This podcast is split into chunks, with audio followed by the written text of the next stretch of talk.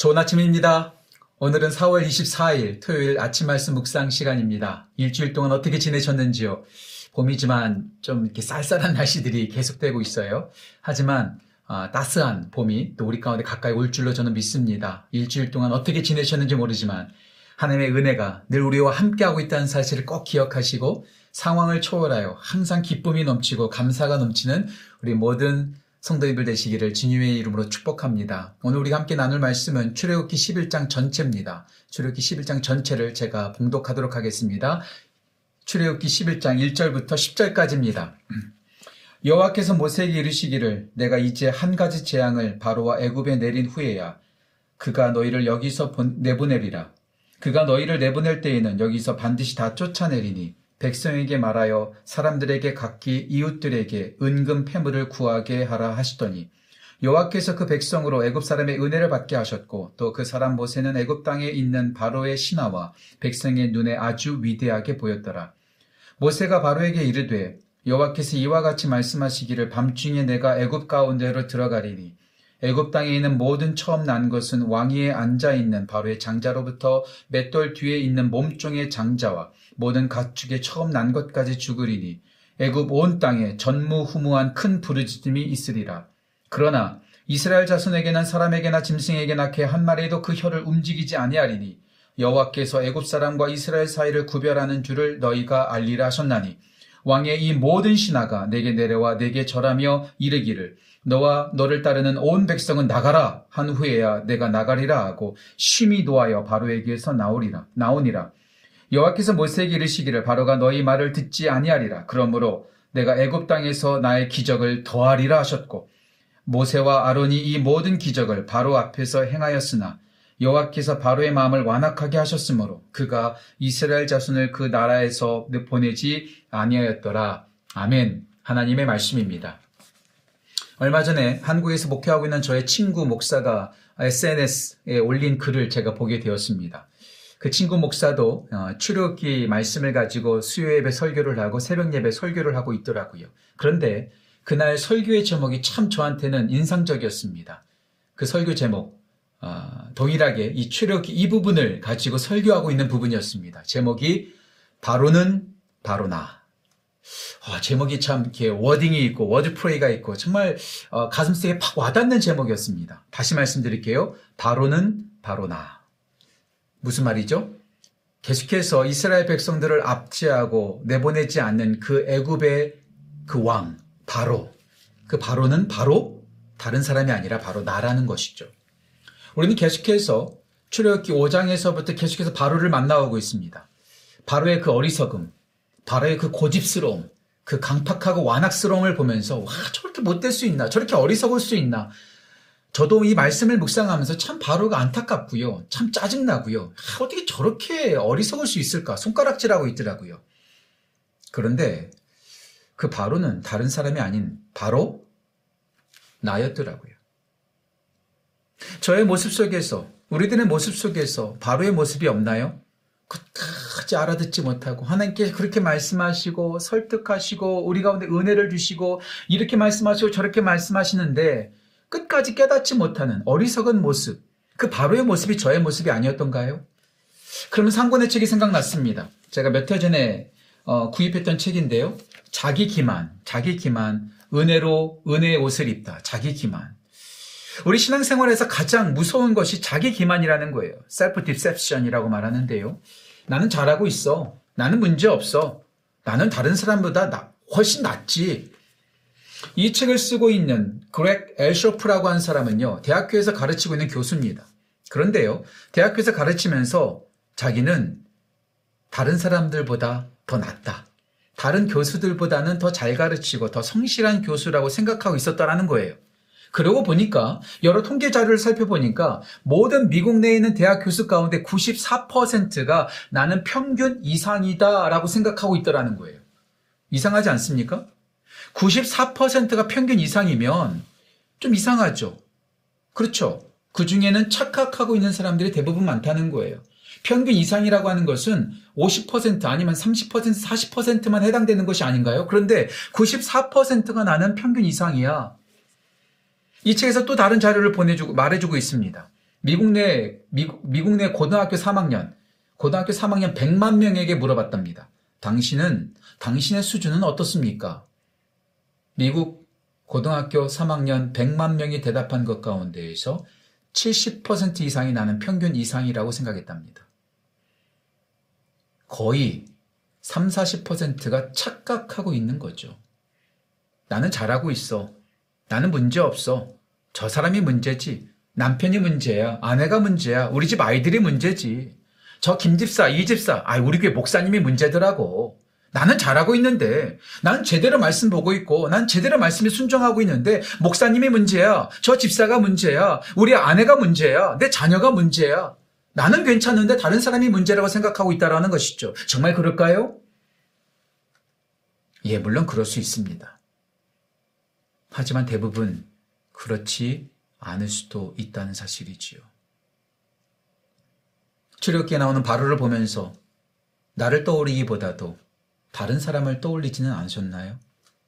바로에게서 나의 모습을 발견하지는 않으셨나요? 저 친구 목사의 그 설교 제목, 바로는 바로 나. 나는 그것을 보면서, 그렇지. 바로에게서 나의 모습이 있지.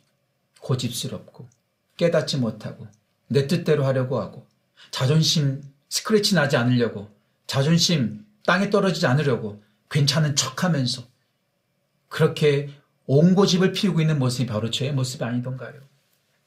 오늘 출애기 11장은 거의 막바지에 이르렀습니다. 이제 하나님께서 아홉 가지의 재앙을 내리시고 이제 마지막 한 가지 재앙을 남겨놓고 있다고 말씀하십니다. 그런데 여전히 바로는 깨닫지 못하고 있어요. 아홉 번씩이나 당했다면, 아홉 번씩이나 하나님의 재앙을 맛보았다면, 이제 돌이킬만 하잖아요. 그런데 여전히 돌이키지 못하고 있습니다. 그 모습이 저의 모습은 아닌가, 우리들의 모습은 아닌가, 우리 자신을 되돌이켜 보기를 간절히 소원합니다. 우리가 제대로 서 있지 않다면, 우리가 하나님의 말씀에 제대로 응답하지 않는다면, 자꾸 다른 사람 탓하고 자기 기만하고 있다면, 우리는 쓰러질 수밖에 없습니다. 이 책에서 분명히 말하고 있습니다. 자기 기만에 대해서 우리 가운데 경고하고 있죠. 제가 그 부분을 그대로 읽어드리겠습니다. 자기 기만은 그리스도 안에서 우리의 신앙이 전인격적으로 선, 형성되는데 좌절시키는 주된 역할을 한다. 공개적으로 자신의 잘못을 시인하지 않고 변화를 위한 조치를 취하려 하지 않는다. 그 결과 그 요소들이 계속 그 사람의 행동을 지배, 지배하고 생각과 감정을 형성하며 넘어지게 된다. 바로는 멀리 있지 않습니다. 수천 년 전 모세 앞에 서 있는 애굽의 바로가 바로가 아닙니다. 바로 오늘을 살고 있는 저와 우리들이 바로일 수 있다는 사실. 하나님의 말씀에 귀 기울입시다. 나는 잘하고 있는지 항상 겸손합시다. 자신을 되돌아봅시다.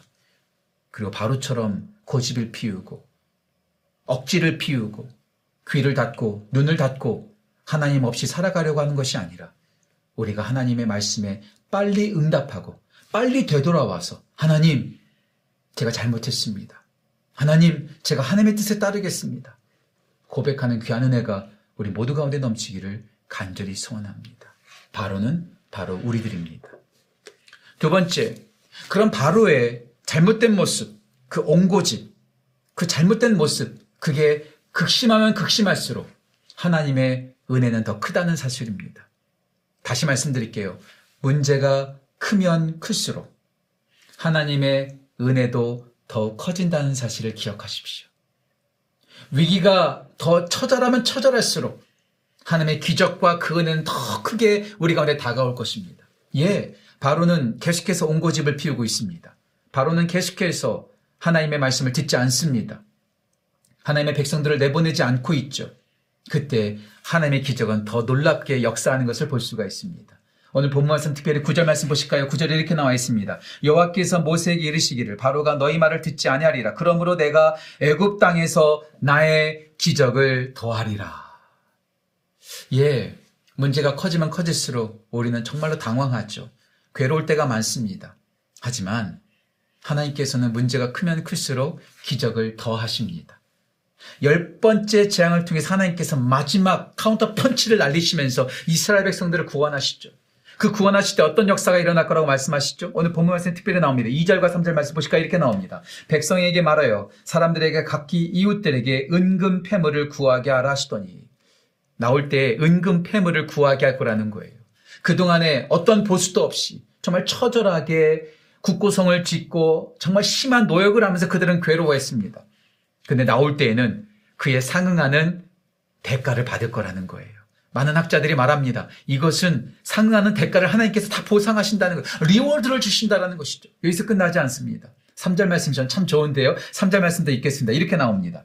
여호와께서 그 백성으로 애굽 사람의 은혜를 받게 하셨고 또 그 사람 모세는 애굽 땅에 있는 바로의 신하와 백성의 눈에 아주 위대하게 보였더라.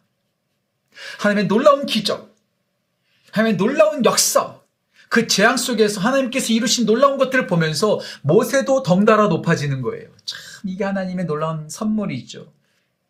하나님이 위대하시니까 그 하나님의 위대하심을 따라가는 우리들 또한 덩달아 높임을 받는 거예요. 이게 하나님께서 주시는 놀라운 선물이죠. 이스라엘 백성들이 얼마나 괴로웠을까요?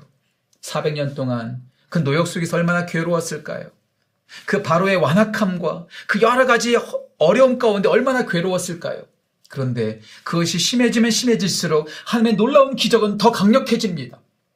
죄가 더욱더 극심하게 우리를 괴롭히고 사탄이 우리를 극심하게 괴롭힐 때 하나님의 우리를 보호하시는 손길은 더욱더 강해질 것입니다. 그리고 우리가 구원받을 때 하나님께서 찬양받으실 뿐만 아니라 하나님을 믿는 백성들 또한 높임을 받을 것입니다. 혹시 여러분들 가운데 어려움이 있습니까? 혹시 여러분들을 계속해서 오랫도록, 오랫도록 괴롭히는 어려움과 고난이 있습니까? 어려우면 어려울수록 낙심하거나 포기하지 마십시오. 하나님께서는 절대로 우리를 포기하지 않으십니다.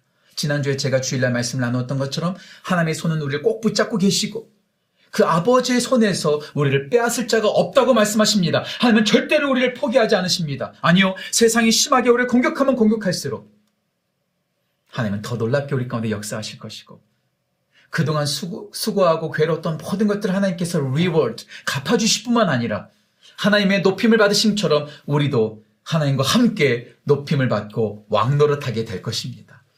여러분들 어떤 문제가 있다 할지라도 우리 포기하지 맙시다. 오늘 두 가지 꼭 기억하십시오. 첫 번째, 자기 기만에 빠져서 착각하지 맙시다.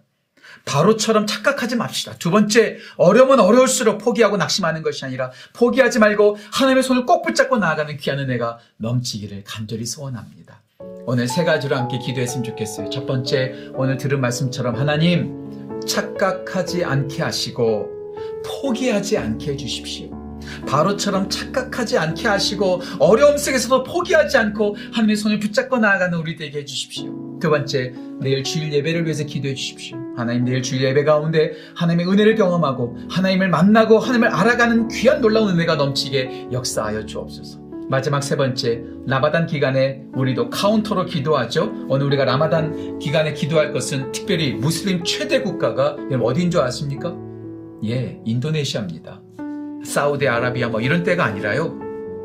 가장 많은 무슬림 인구가 있는 곳이 바로 인도네시아입니다. 하나님 인도네시아 자카르타의 종교의 자유가 보장되어 복음의 문이 더 열릴 수 있게 해달라고 우리가 이 시간 세 가지 기도 제목 갖고 함께 기도하며 나아갑시다. 기도하겠습니다.